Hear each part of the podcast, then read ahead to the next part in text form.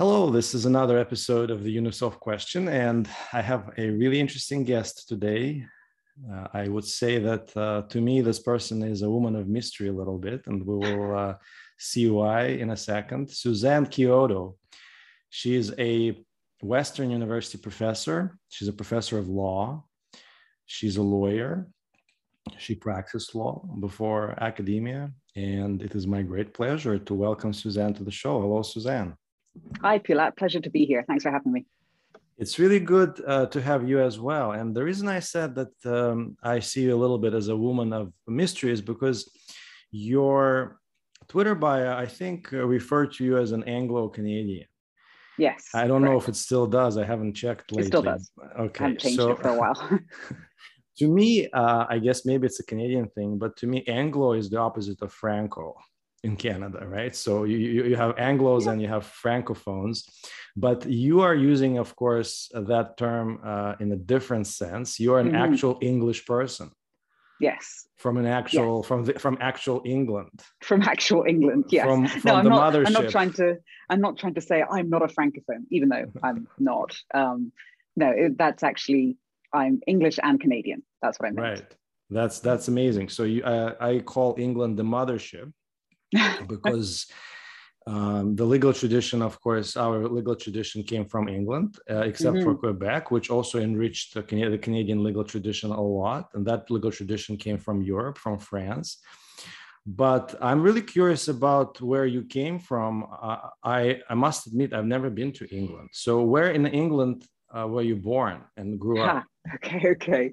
So, this is what makes me laugh. When, when people ask me where I'm from, I, I don't really know how to answer them. Like define from. So I wasn't born in England, and I'll get into that in a second.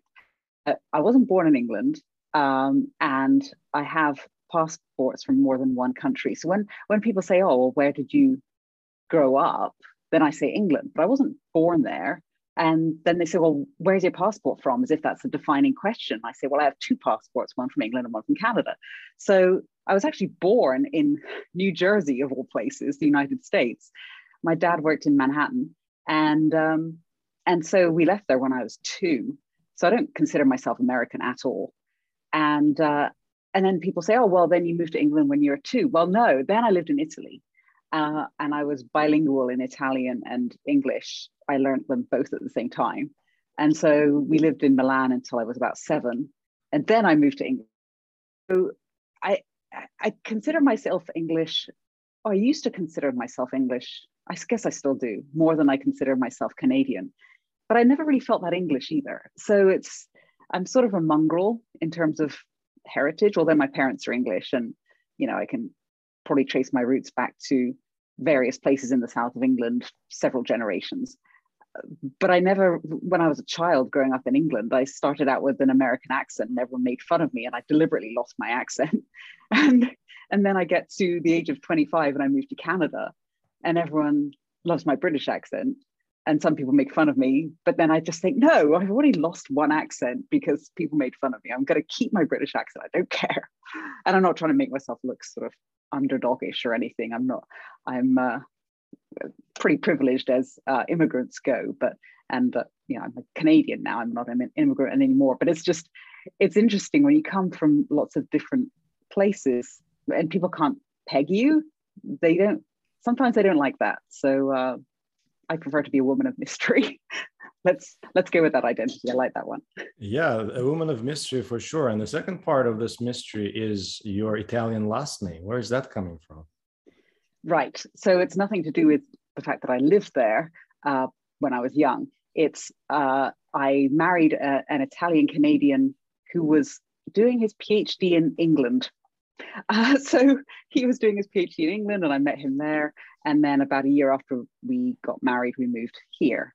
So uh, he calls himself Italian, but I make fun of him because he's never actually lived in Italy and he's never been bilingual in Italian. So I, I now, now I'm the one who makes fun, but um, I, I technically know Italian better than he does, and I've lived there, so I call him a plastic Italian, and uh, I consider myself the actual Italian, which is really weird that I look Italian at all. You're the embodiment of a, of a modern cosmopolitan person, citizen of the world. yes, now, citizen of nowhere. A citizen of nowhere, probably. Uh, what did your dad do in Manhattan when you were born?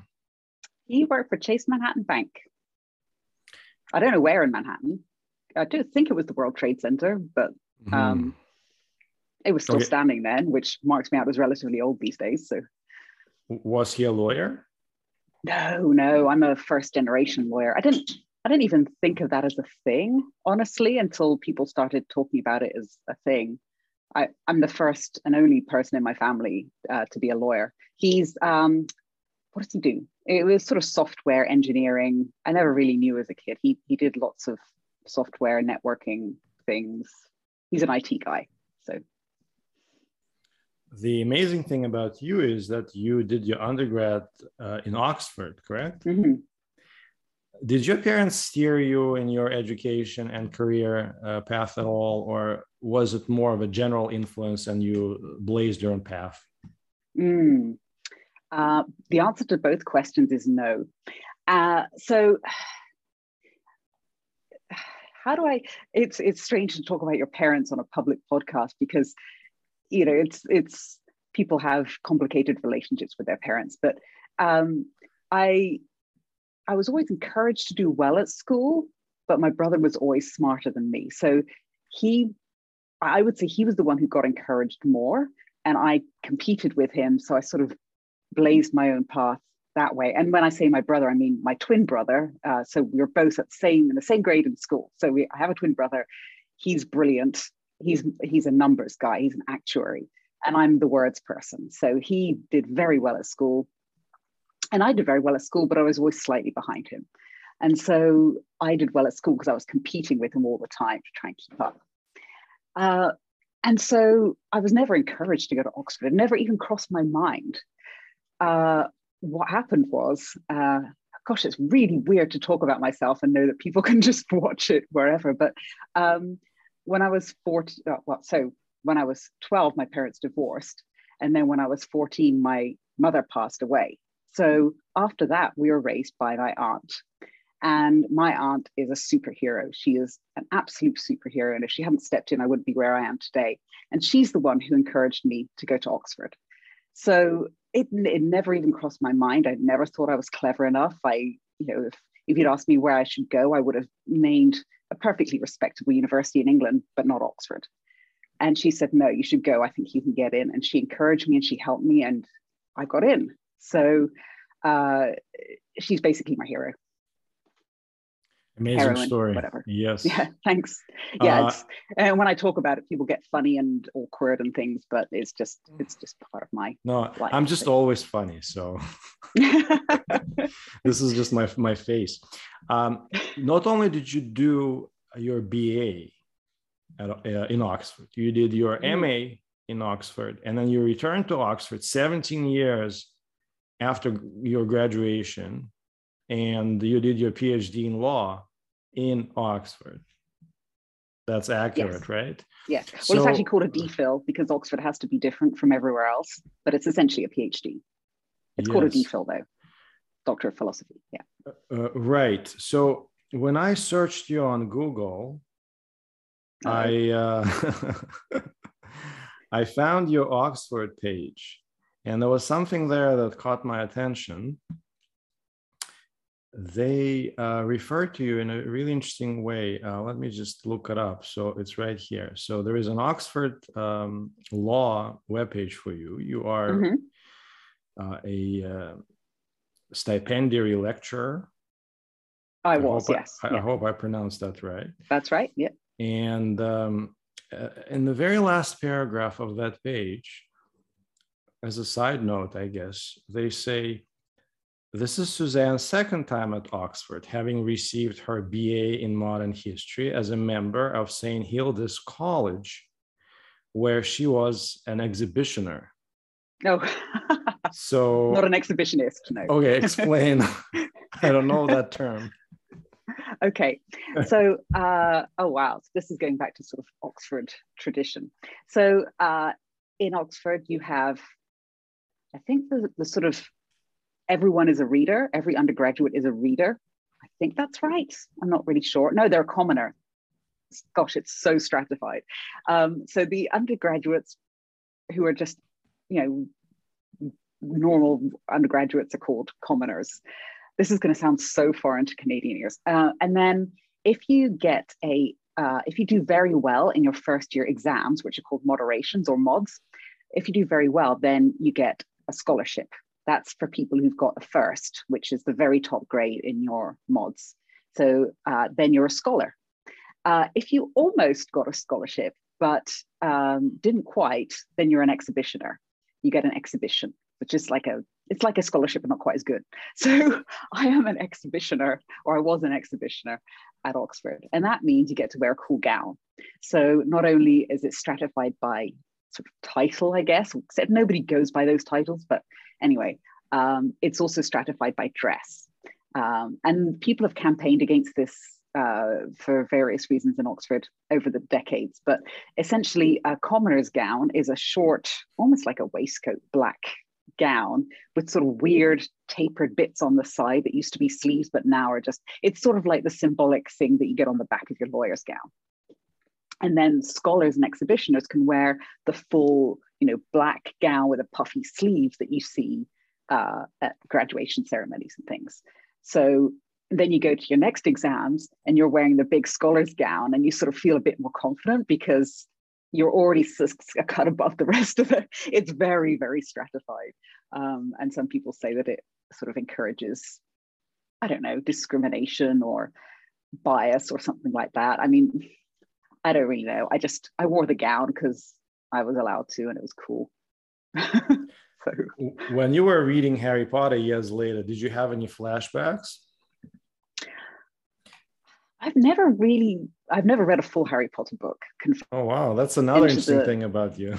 but I have been to the Harry Potter world at the Warner Brothers Studios in London, which is amazing. Highly recommend. Their butterbeer is delicious.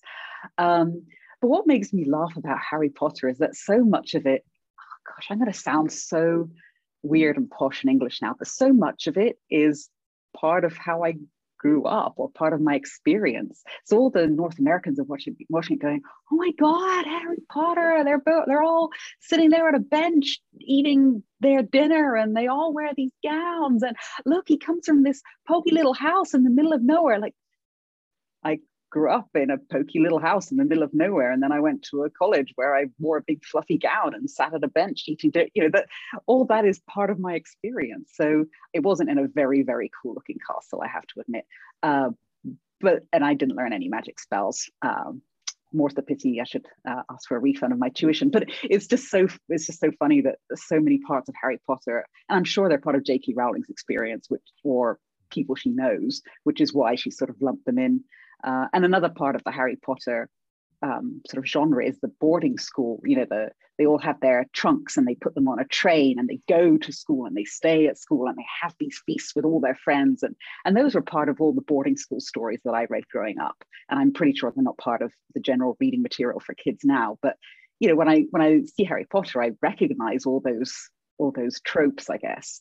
Um, yeah. So. Wow, I have to go to England. I know. I am, so, I just it sounds so weird talking about myself like this because Canada is so different, but I feel like I'm part of Canada as well. So Oh, we'll, we'll get to Canada very we'll get to Canada very soon. In fact, mm-hmm. my next question is how do you go from exhibitioner in Oxford to uh, JD at Western University? Hmm. So explain that that that eight year path. Well, that was quite circuitous, really, because um, now let's see. So I finished my. This is going back into the into the archives. So I finished my uh, undergraduate at Oxford, and then uh, there's really not much you can do with a history degree uh, except become a historian. So I um, decided to do an additional qualification as a journalist. So I did a diploma as a journalist. And then I worked at various places it's hard to get a full time job as a journalist uh, even back then. So I worked at various places and um, and and you know I mostly freelance to be honest. I was really a freelancer. I did some internships, uh, bounced around a bit in England, and then we moved to Canada, where I tried to be a journalist as well. Um, with a relative degree of success. I was still freelancing, but I had a regular gig at the Hamilton Spectator and things like that. So, um, and at the same time, I mean, I don't know, people look at me and my pearl earrings and and my my my professor job and and my English accent and think that um, you know I'm sort of sitting on a nice you know fluffy cushion in my nice little house and the, you know but it, it's just I've had so many experiences uh, uh, of different parts of life. I, have always been, I, I, think I've always had um, people looking out for me. So I've never been, you know, underprivileged or at risk or anything. But when I first came to Canada, I, as well as my journalism, I worked in an at use, um, at risk youth shelter in Hamilton, uh, which is about as grungy as it gets, I think, at least in the south southeastern, southwestern Ontario. And um, and you know, so I worked in the breakfast program and I cleaned up the food bank and I scraped dead mice off the floor and I cleaned the toilets and you know, I did all of that stuff as a volunteer. I did get paid eventually because I wanted something to do and there the journalism work really wasn't filling all my time. So, you know, I've and I, I talked to people who've been through horrendous experiences. And so I've I've seen I've seen the sort of less um, I guess, attractive side of Canadian life as well. Um, people who've really, yeah, I, I mean, I was amazed by them. I, I worked in the breakfast program, and it was always such a, a great start to the day because you have these youth coming in and you know they might have had a bad weekend or a bad day before but in the morning they're they always come to the breakfast program and say okay today is going to be good. Today is the day i'm going to look for a job or do this or do whatever um, sort myself out. And it was always really positive and upbeat and i really enjoyed talking to them. So i think that was a good that was a good sort of grounding in canadian life because uh, you know I, I didn't want to just come here and and find a job and just be sort of insulated from all that so I mean, I might have, if I'd gone straight into a full time journalism job, I might not have chosen to do that anyway. So I'm not going to be disingenuous about it. But you know, I thought it was a really good start to to my time in Canada, actually. You've had a circuitous path, as you said, and mm-hmm. after uh, your JD. Oh, but I didn't. Sorry, I didn't finish the story, did I? Oh, sorry about that. no, go ahead. You asked me a question. So, uh, and so I was doing that and the journalism uh, until until I applied to law school, actually, and um, and so because I thought, well, I can't do this for the rest of my life. I, mean, I suppose I could have done, but it wasn't, I wasn't really making any money and I wasn't really going anywhere. So I thought, well, I have to find some way of retraining in Canada then. And so I thought, well, I could do anything. And so I, uh, what did I do? Oh, I, I took a practice LSAT because I thought, well, you know, if I do well at that, then maybe I'm supposed to do this.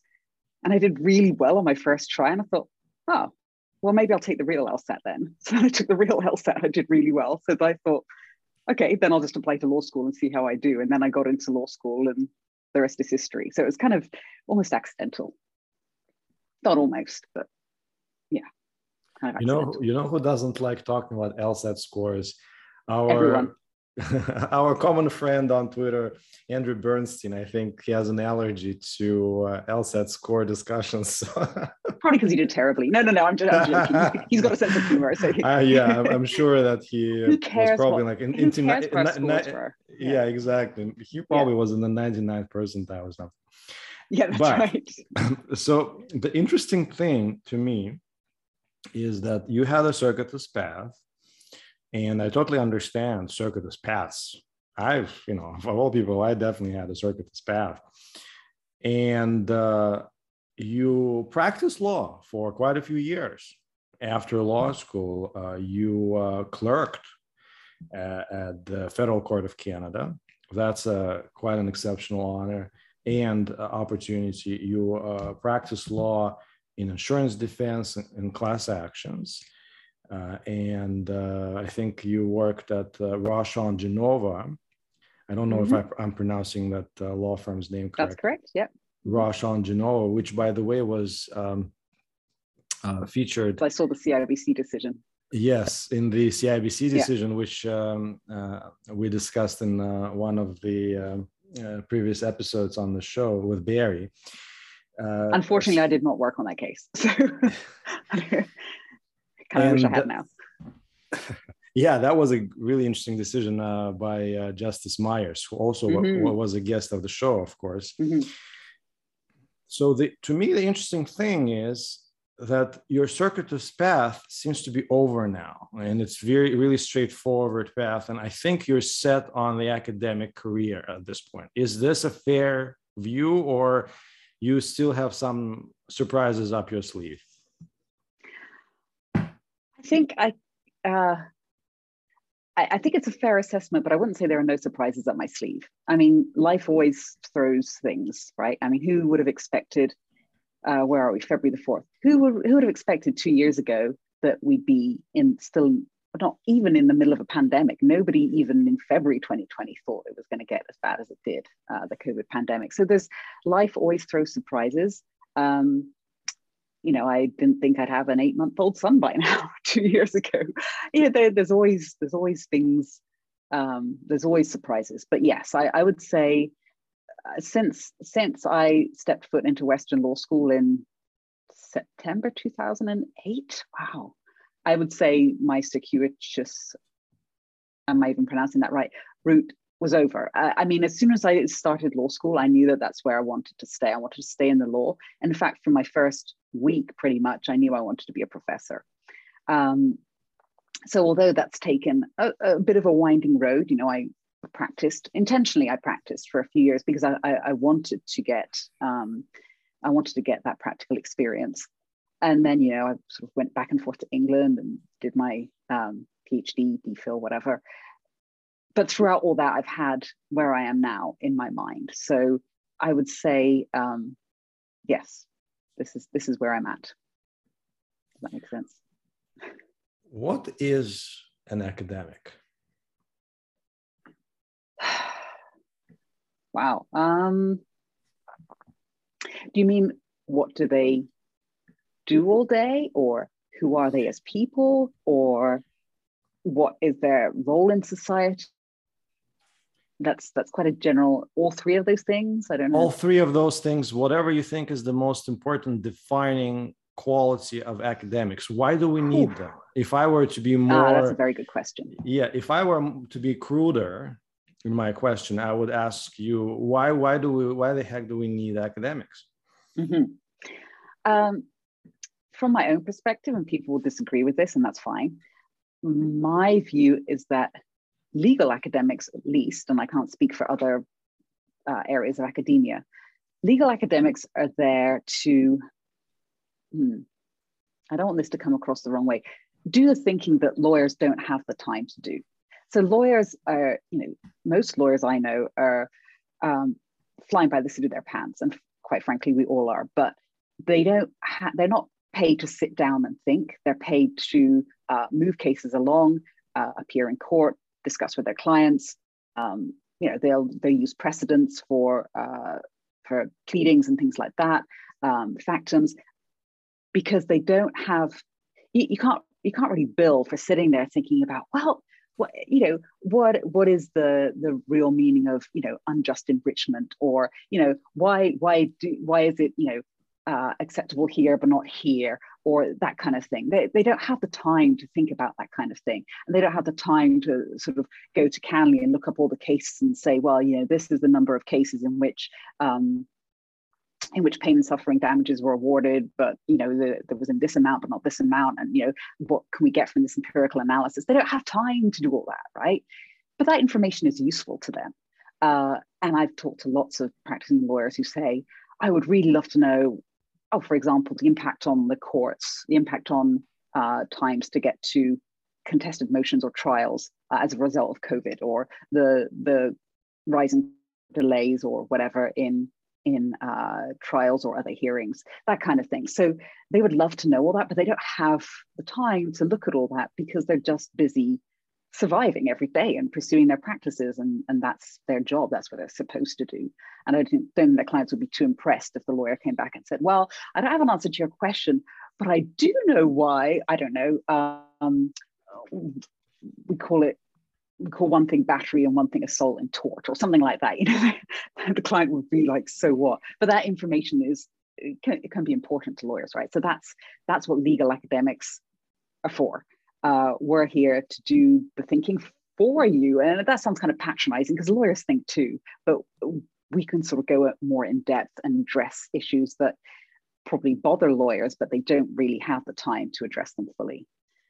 And, and some people are going to disagree with that. Some people are going to say, uh, we're not here to really serve the legal profession at all. We're here to, um, you know, educate future lawyers and give them a good doctrinal grounding, and then they can do go do whatever they want to do. If they want to sweep the street or they want to become a Supreme Court justice or whatever, that's fine. But we're here to impart knowledge, and that's it, and and do research and various doctrinal things. I know people who think like that, and that's fine. But I don't think like that. I think we're here to sort of be the the brains of the legal profession. Mm-hmm. Yeah. So if academics are the brains of the legal profession, and don't quote that out of context. Lawyers have brains too. They think a lot too. Okay. I, I didn't even think that. that yeah, I didn't even think about that interpretation of, of your right, theory okay. that if academics are the brains, then lawyers themselves are brainless. are the brawn? I don't know. the brawn, exactly. Yeah. Or the mouth. Um, for litigators, right? yeah. So if academics think for lawyers, or at least think through some deep fundamental issues that lawyers don't have the time to think, or where where it's not the lawyer's role to think about them. If academics do that for lawyers, and how do lawyers consume academics' work product? And mm, you know, in in, in, in our society, we judge everyone by by their output Mm-hmm. And it doesn't have to be the economic output. For example, if someone is extremely kind and charitable, that's their output, right? If someone is extremely productive and entrepreneurial, then the output will be measured in money. One way for me to judge academics' output, legal academics' output, is to see uh, the articles uh, cited by the Supreme Court of Canada. Mm-hmm. So for me, that's one measure of what academics do. And it's only a litigator's view because I'm obsessed with written decisions uh, of, judges. And uh, are there other ways to consume for lawyers to consume your product or for uh, the society at large to measure your product and to measure what uh, legal academics do? Mm.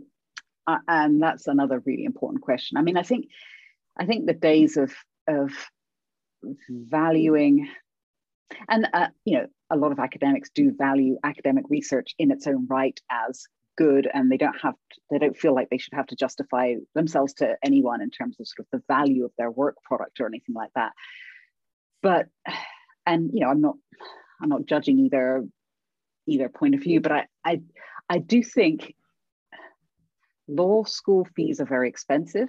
Uh, they pay for not just the teaching, but also the research that the academics put out. And so the graduates of those law schools should be able to use the work product of those academics, I think, and society at large, uh, because universities are there to also serve the community, should be able to use that output as well.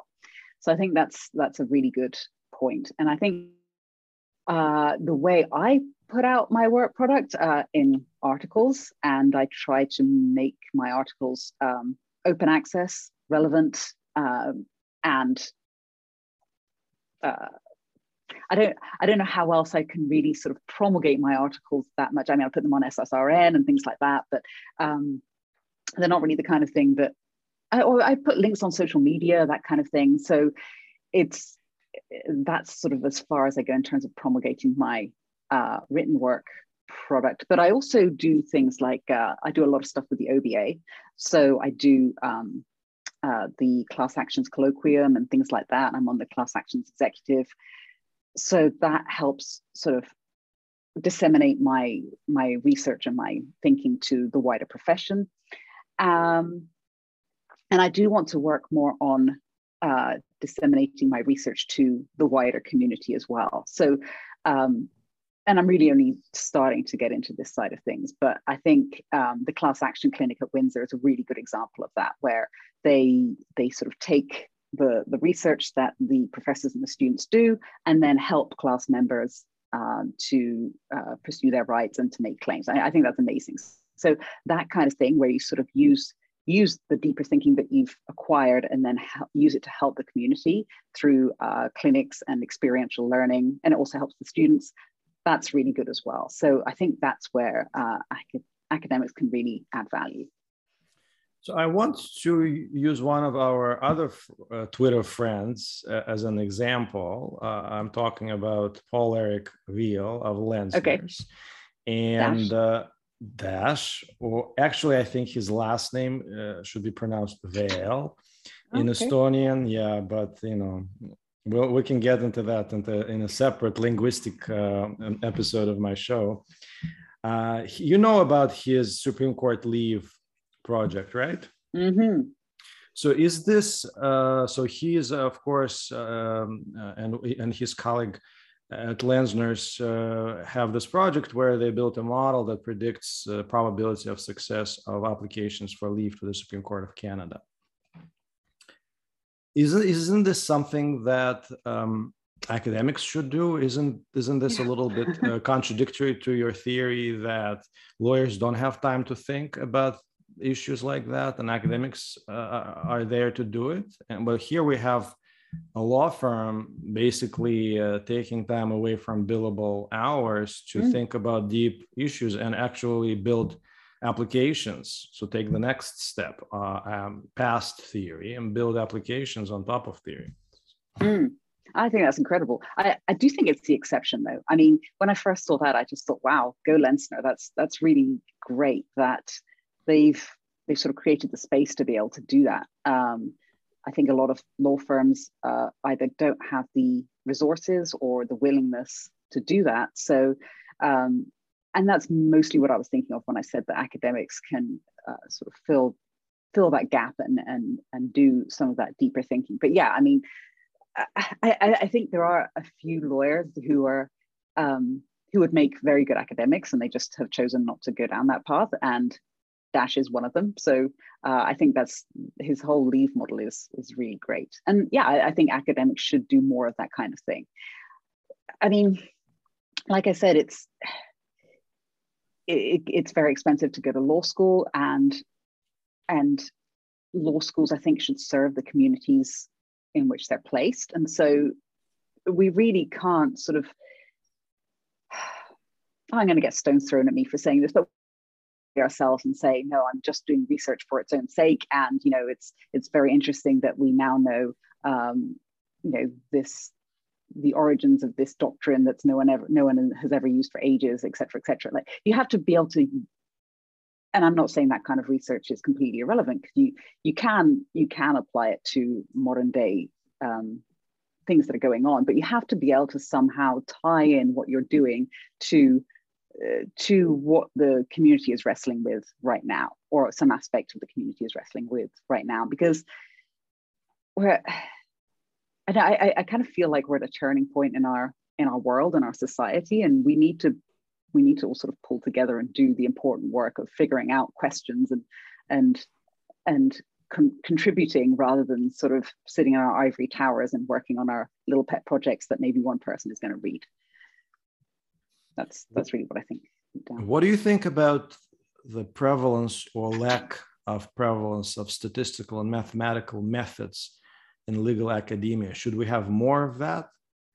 Uh, isn't this the time of, of big data? Isn't this the time where we have the tools now to analyze big data and draw inferences or conclusions from big data? Shouldn't legal academia, academia pay more attention to data is it really data oriented enough? I don't think data is the be all and end all. Uh, I mean, I, I, think I think you can have um, purely doctrinal analysis. You can have um, more sort of qualitative thinking. You could have more sort of evaluative uh, writing. I think I think that's all fine. I do think that big data is useful and we should be using more we, we should be we should be using it more um, i wouldn't i wouldn't say that it, i mean this is a growing trend in academia where you get these sort of labs and they're they're they're getting these data points together and analyzing them and things like that. So um, there's a lot of that at uh, mcgill for example. I think queens has one as well. Uh, so it is growing but you're right we we do need to use that kind of thing more. I think one of the big one of the big um, draw not drawbacks, barriers to that is the lack of data collection in our court system. It's really hard to find, for example, how long it takes a case to go from statement of claim to, to final judgment, if it does go to final judgment, or what percentage of um, statements of claim that are that are uh, commenced are do go to final judgment or you know what happens to them why and things like that or what percentage of legal disputes don't even reach the claim stage. You know it, it's it's really hard to get all that kind of data. So it's hard to analyze it. We're reading things like CanLII which is amazing but uh, it has its limits in terms of what information it can provide so i think we need to work more on the data collection and our, and our court service needs to work more on the data collection instead of, you know, if I wanted to find out, I had someone come to me recently and say, oh, you know, I want to find out what uh, what percentage of um, claims in Canada have sought this kind of damages and where have they been awarded and stuff like that. You know, where should I go for that? And you know, really, there's to get kind of detailed information, you have to go and get the claims through Frank, and even Frank is not is not a very good, as the Law Commission of Ontario found when it was doing the class actions project, Frank is not a very thorough or consistent collect, uh, way of collecting information or data. So we really need to work on, and I think I think the uh, courts administration um, service is sort of working on uh, better data collection and better sort of um, end-to-end management of, of things like that. But we really need to work more on getting the data and then we can work on the big data because big data is just lots of data, but it's only it's only as good as the data you collect. And so if the data you collect is crap, then probably the results you get you get aren't going to be ideal. So um, that was a very long-winded answer. Sorry. No, that was a great answer. You know, I'm going to have Doug Downey, uh, the Attorney General of Ontario, on the show. Great. Fairly soon. So I think these are good points for for him uh, making data available. So we, we thought that making data available was for lawyers, but it turns out it's also for legal academics because mm-hmm. legal academics oh, yeah. are constrained in what they can do because they lack data. And perhaps we will spur uh, the, uh, the mathematical methods, the statistical methods, and the applications of these methods and all kinds of findings if we just make data available for our legal academics. Is it fair to say that your main academic interest is in class actions? I think that's fair. Yeah. Um, I mean, I'm also interested in. Um, I'm, all, I'm also interested in the way that claims are pursued through the courts and the sort of access to justice implications of that, and who you know, the, the, the sort of rising cost and um, delay in in getting claims heard. So I'm interested in sort of the administration of justice as well. But yes, class actions are my main interest. What about civil procedure in general? You you taught it right for a few years. Yeah. Oh yeah. No, I, I teach Civ Pro all the time. Um, that's that's another of my main things. So I, I, I love civil procedure as well. So I, I would say the administration of justice and civil procedure are very closely intertwined. Um, so yes yeah mm-hmm. so to uh, let's say to our viewers who are not litigators and also even for litigators explain how someone can love civil procedure because i also love civil procedure but i don't think that many people understand that i think can i take a sip of tea before i answer that question because it's going to be a long one okay great of course so history was my undergrad and history suffers from the same problem that civil procedure does. Everyone thinks that history is about memorizing dates when history is much richer and thicker and more interesting than dates. Everyone thinks uh, civil procedure is about the rules. And yes, it is about the rules, but it's not just, you know, um, uh, it, it's not just about, you know, Rule 49 uh, offers to settle or whatever, that kind of thing. It's, it's much much, much more interesting than that. And so the rules of civil procedure, I would say, sit within a wider web of dispute resolution in our society. So you have to really sort of draw back, not just pick at the minutiae of the rules, but actually draw back and see where do, where do the rules sit in our society and where, you know, what role do they play in the wider web of dispute resolution? Uh, what you know is is pursuing a, a, dispute through uh, through the courts the only solution and what other solutions are there? And how do the rules sort of work with those other solutions or respond to those other solutions that kind of thing? And so if you just say oh you know it, saying history about the dates is, is about the dates makes history boring right? And it is boring if it's just about the dates. But if you look at why people acted the way they did and how their actions affected other actions and how that sort of uh, worked within the wider sort of cultural and social context of what was going on at that time, it's way more interesting. And it's the same with the rules. If you just look at, you know, Rule 49, offers to settle, or, you know, Rule um, uh, Rule 21 or Rule 20 or whatever, um, it's going to be much less interesting than you say, well, than if you say, well, why do we have motions to strike? And what role do they play in the uh, in the sort of dispute resolution context? You know what interest is there in a court answering a question sooner rather than later or determining whether a claim should be pursued sooner rather than later? You know what wider uh, systemic issues does that address? And then you can look at things like access to justice and uh, the cost of disputes. Who has access to um, the dispute resolution system. Why do some disputes go towards arbitration or mediation or whatever rather than through the courts? If they do go through the courts, what equity questions are there? You know, do some people get their disputes resolved sooner and why? Do some people get uh, get their disputes resolved more in their favor and why? And you can ask those kinds of really sort of societal questions in the context of the rules but you're not just memorizing the rules because memorizing the rules is boring people. And this is the great thing about civil procedure teaching civil procedure. In all my student evaluations not all of them but in a lot of them the students sort of say i was expecting it to be so boring. And it's great as a teacher. Nobody comes to civil procedure with high expectations and they're always happy when they leave because they're like i thought it was going to be so boring and it's actually really interesting. So i always get great evaluations because people have such low expectations.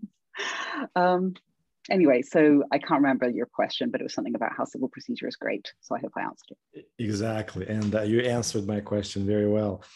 Uh, is your interest in class actions then from a procedural standpoint or from a substantive standpoint, or is it a mix of both? It's a mix of both. I, I had this argument with my supervisor for my um, PhD so many times where he insisted that class actions do not affect the substantive law. And all the jurisprudence in Ontario and Canada say class actions do not affect the substantive law. I think that's wrong. I'm sorry. Like I, I, think there's there's concrete examples you can point to where class actions have changed the substantive law. One example is um, and so that, that's why my interest is in both, because I think you can't look at procedure without looking at the substantive law that it's supposed to be facilitating. You know, procedure is the handmaiden of justice, or whatever that saying is. And so uh, things like the need to prove loss across the class, that's uh, they, the courts kind of skirted over that in Canada. But in terms of, so for example, you have a competition class action where you have direct purchasers, indirect purchasers, direct purchasers being the ones who directly bought the product that whose price was fixed, for example, and then indirect purchasers being the ones that bought from the direct pur- purchasers, and then you have umbrella purchasers which didn't buy a price fixed product at all, but the price was affected by the price fixing conspiracy, and so you have all these people who are affected by um, different different sort of classes of people that are affected by a problem, you know, a wrong in competition law, and then and then in uh, at certification, for example, the court says, um, yeah, we'll, we'll certify the question of aggregate damages. Now, to certify the question of aggregate damages, that means that you're assuming that the question of loss can be answered on a class-wide basis and you know, the, the actual sort of question of loss in terms of did everyone suffer loss? So it's part of the liability question. It's not quantifying damages or anything, but did everyone suffer loss? And if the question is if the answer is yes, then you can go on and sort of have these sort of methodological ways of assessing aggregate, aggregate damages. But by saying, by, by certifying the question of aggregate damages, then you're basically saying you can prove loss across the class. Now, how can you prove loss across the class when you have different people who have had the loss arguably passed down the chain from direct to indirect to umbrella. You can, it, it's really hard to quantify that. Um, and so they sort of skirted over and says, yeah, like aggregate damages, the judge can, the judge at trial can can sort that out. But it's almost like by doing that, they've sort of overlooked the need to, the courts have overlooked the need to prove loss uh, on a class wide basis, um, even when there's a question of whether each class member has suffered loss. And that affects the substantive law. So that's, that's, a, that's one of the areas where I would say class actions have affected um, the substantive law. In England, they've actually directly addressed that in the legislation. So if you look at the competition class action regime there, there's actually provisions that say you don't need to prove loss across the class. The end, done. You know, the legislature's deal dealt with it, but nothing explicitly addresses that in Canada. So you've had class actions kind of sneak in the back door and sort of slightly warp the substantive law. And nobody has sort of stuck up their hand and said, well, actually. So i that's that's one of the things that i'm working on. And i think it's really interesting the way class actions do in some cases slightly warp the substantive law. Nobody really wants to address that or say that because then then class actions aren't that harmless anymore. Then they're doing something else that we haven't really thought about. And nobody nobody wants to sort of say that. I guess i'm saying that so. So you, what you're saying is, that, for example, the Consumer Protection Act may not explicitly refer to class actions, but class procedure, or class action procedure will affect consumer protection uh, in Ontario because stakeholders and actors will take class action procedure into account when they make decisions under the Consumer Protection Act and that's the uh, roundabout way of the class action procedure affecting the substantive consumer protection law, even though there is no reference from mm. the Consumer Protection Act to class actions. Is this is this a little bit uh, accurate or not at all? But that's a slightly different question because then you're saying that the creation of the law, or at least the creation of different statutory um, requirements are affected by the, the lawmaker's perception of how class actions work. I, I mean, I would say, I would say that's different from class actions affecting the way that the existing substantive law already works or is interpreted by the courts. Um, but I'm not saying that doesn't happen, but I'm saying that's a slightly different thing from what I was talking about just now. Um, right yeah when i said stakeholders i meant let's say i meant um, um, service providers under the okay. consumer protection act like corporations or mm-hmm. companies mm-hmm. so mm-hmm. in my view they keep the class a- uh, proceedings act in mind when mm-hmm. they make decisions under the consumer protection act even though the consumer protection act doesn't refer to class actions at all but they know how class actions work so mm. that way, procedure, which class proceedings act is pure procedure, right? That way, procedure affects decisions under substantive law, even if class actions are never brought in those particular cases. I mean, I think procedure affects decisions under substantive law in lots of areas. I don't think that's the same as procedure changing the substantive law. Do you see what I mean? I mean, so yes. we're talking about the behavior modification aspect of class actions there. So right. if I'm if I'm Shell or something, then I'm going to be a lot more careful about polluting, I don't know, Lake Ontario, uh, because if I do, then I could get a class action brought against me by all the people living on the shore of Lake Ontario who've had their their homes or beachfronts whatever polluted, right? So that's that is that's sort of working in the shadow of a class action because you're you're sort of thinking about a class action before it's even been brought. Um, and and corporations do that all the time. They do sort of damage limitation and things like that all the time. I don't think that's the same as class actions changing substantive law.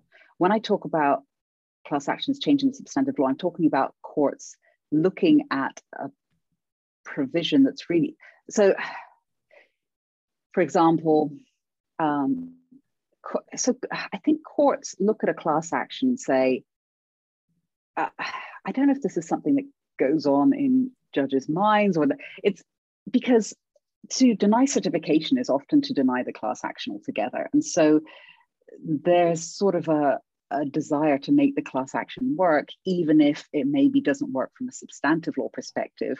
Like I said, the for example, the um, termination of loss across the class, because otherwise you're going to have a lot of people with you know twenty dollar losses or whatever who aren't going to pursue that case on their own, and so it's almost like the wrongdoer gets away with it because it the, the, the case doesn't fit within the mold of a class action. And so I think, I don't know whether it's consciously or subconsciously or whatever, some cases have tried to sort of bend the substantive law to fit into a class action or vice versa so that justice can be done rather than um, rather than sort of well you know, technically this can't be pursued by way of a class action because of X, and then denying justice altogether. Um, and there's an argument for doing that, right? There's an argument right. for letting everyone be able to pursue their losses, even if it means bending the substantive law slightly. But right. I think we should acknowledge that that's what we're doing in some cases. Now it makes sense. So basically, judges change the, uh, the substantive law through their interpretation of the substantive law to ensure that uh, procedural outcomes are just? Some judges can, yes, I'm qualifying it. I'm a lawyer, remember? So, yes, um, yes. I, I, would say that happens. We, we can ask judges when they come to the show, we can ask what goes through their minds. Uh, in uh, situations. Uh, judges like are pretty cagey about that. They just sort of kind of say, "Oh, refer to my decision." I, I wrote okay. it there. So. so you know what? I think a lot of people will really learn from this short discussion. I, I it really opened my eyes uh, what you just said about um, the interplay between class actions procedure and the substantive law. This is really interesting. I know quite a few people who will uh, uh, listen with great interest. Suzanne, uh, we're dangerously close to the uh, allotted time mark. I am very sorry to uh, have to do this, but um, I must say goodbye. It uh, has been absolute pleasure. I want to thank you so much for sharing your views and your perspective with us. It was a great pleasure. Thank you. Okay, thanks, Pulat. Thanks for uh, having me on.